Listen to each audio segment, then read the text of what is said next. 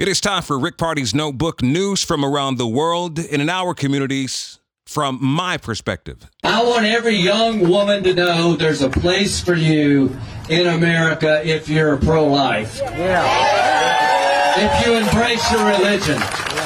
And you follow traditional family structure. Yeah. That you can go anywhere, young lady.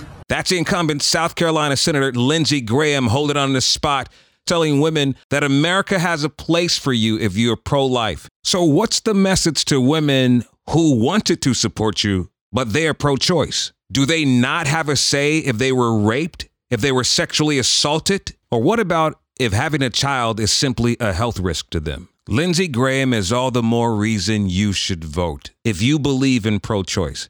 He absolutely loves Amy Coney Barrett, who's the newly elected Associate Justice in the Supreme Court. Trump told you from the very beginning that he wants a judge who is pro life. Do you want to see the court overturn Roe well, v. Well, if we put another two or perhaps three justices on, that's really what's going to be, ha- that's will happen. And that'll happen automatically, in my opinion, because I am putting pro life justices on the court. And if people were to pay attention to things like this, a senator in South Carolina now goes to the House and the Senate is currently controlled by the Republicans. And guess what? The House passes a bill to be voted on. The bill goes to the Senate. Who controls the House? The Republicans.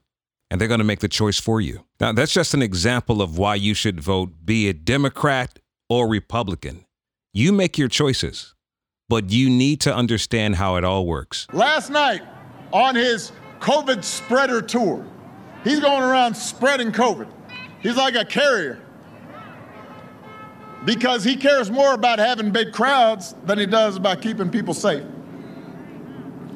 He told his supporters, don't tell anybody, but he's going to fire Dr. Fauci after the election. Did you guys see that? Did you hear it? It was at a rally in Opa-locka, Florida, right in the middle of Miami and Fort Lauderdale. Take a listen to this. The crowd chanting, Fire Fauci. Fire!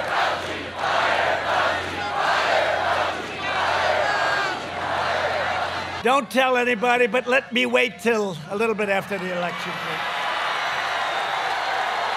I appreciate the advice. You know, you can just feel people's energy. Some of y'all are listening to this and you're booing, right? Your hearts are booing right now. But I'm going to leave you with the words of President Barack Obama. Don't don't boo.